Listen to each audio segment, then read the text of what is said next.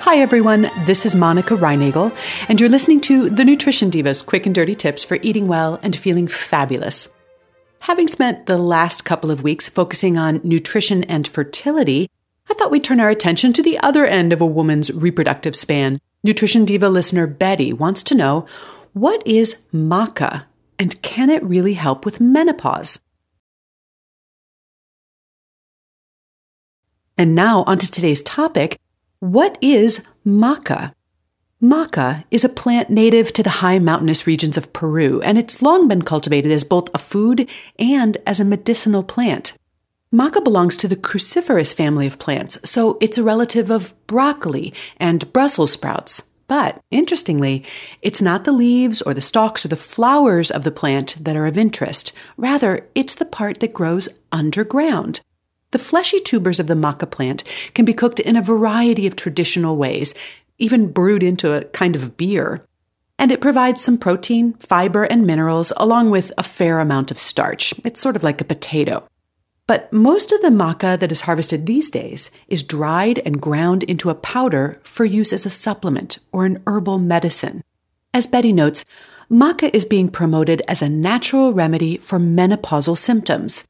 But maca's reputation extends to various other aspects of sexual function as well, including male and female fertility and prostate problems. It's even said to be an aphrodisiac, and I'll have more on that in a moment. Now, most of this is based on ancient Incan folk medicine. Traditional herbal medicine, which developed long before the days of the double blind placebo controlled experiment, often includes a good bit of superstition as well as beliefs that have since been disproven. But millennia of observation and trial and error have also yielded a lot of wisdom, including remedies that have not only stood the test of time, but have also withstood scientific scrutiny. So, what does the science have to say about maca? To date, there have only been a handful of controlled experiments looking at the effects of maca on menopause symptoms, and each of them involved a relatively small group of women. So far, however, it appears that menopausal women taking maca experience fewer symptoms than women taking a placebo. In particular, it appears to reduce anxiety and depression. Unfortunately, I didn't see much to suggest that maca will help with those pesky hot flashes, which is the symptom of menopause that most women find the most troublesome. For those of you who have not yet gone through menopause, maca is also said to boost fertility in both men and women. And the existing research suggests that this may, in fact, be true, especially if you're a mouse or a rainbow trout. There haven't been any fertility studies involving human women yet, and there's just been one very small study involving just nine human men, which found that maca improved sperm count and quality. That's too small a finding to go to the bank on, but certainly enough to warrant further investigation. Animal studies also suggest that maca reduces prostate inflammation. Now, given how common and how uncomfortable this condition is, I'm surprised that we haven't yet seen trials to test this effect in human males. Then again, maca appears to reduce prostatic inflammation in mice as effectively as the leading prostate drug. So I can imagine why the pharmaceutical industry is not rushing to fund this line of research. But finally, what about maca as an aphrodisiac? Well, when researchers gave maca to lab rats, they observed increased sexual activity. Now, as to the effect this may have had on their relationships or their quality of life, the rats were sadly unavailable for comment. Studying the effects of alleged aphrodisiacs on humans is more complex. On the one hand, it's always easy to get volunteers. On the other hand, it can be difficult to interpret the results. Human sexual response, as I'm sure you're aware, involves a complicated mix of physiology, psychology, and social dynamics. And it's pretty hard to control all of those variables.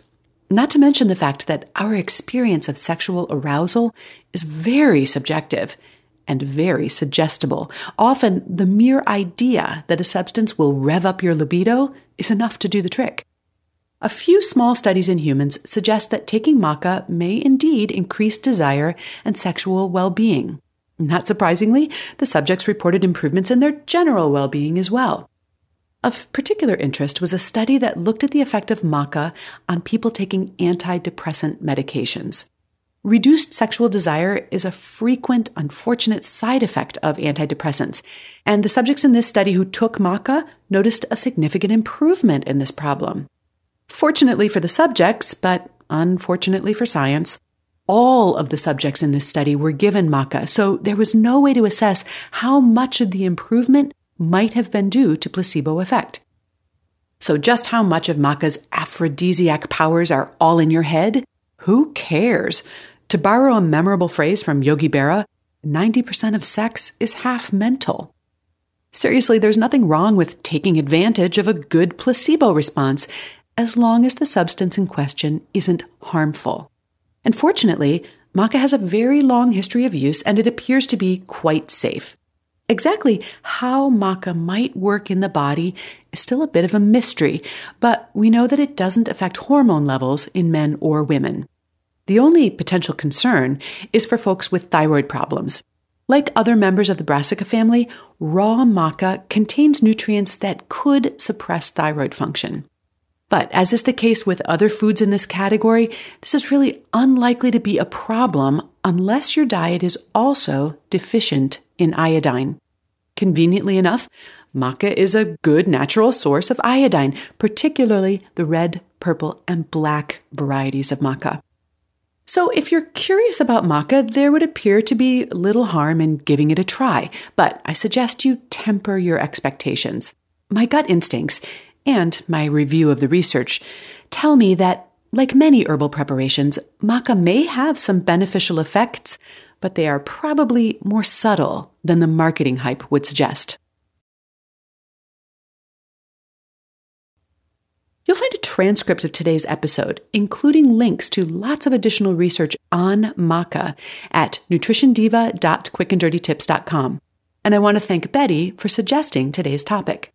If you have a question, a comment, or an idea for a future show, post it on the show's webpage or on the Nutrition Diva Facebook page. I always love to hear from you.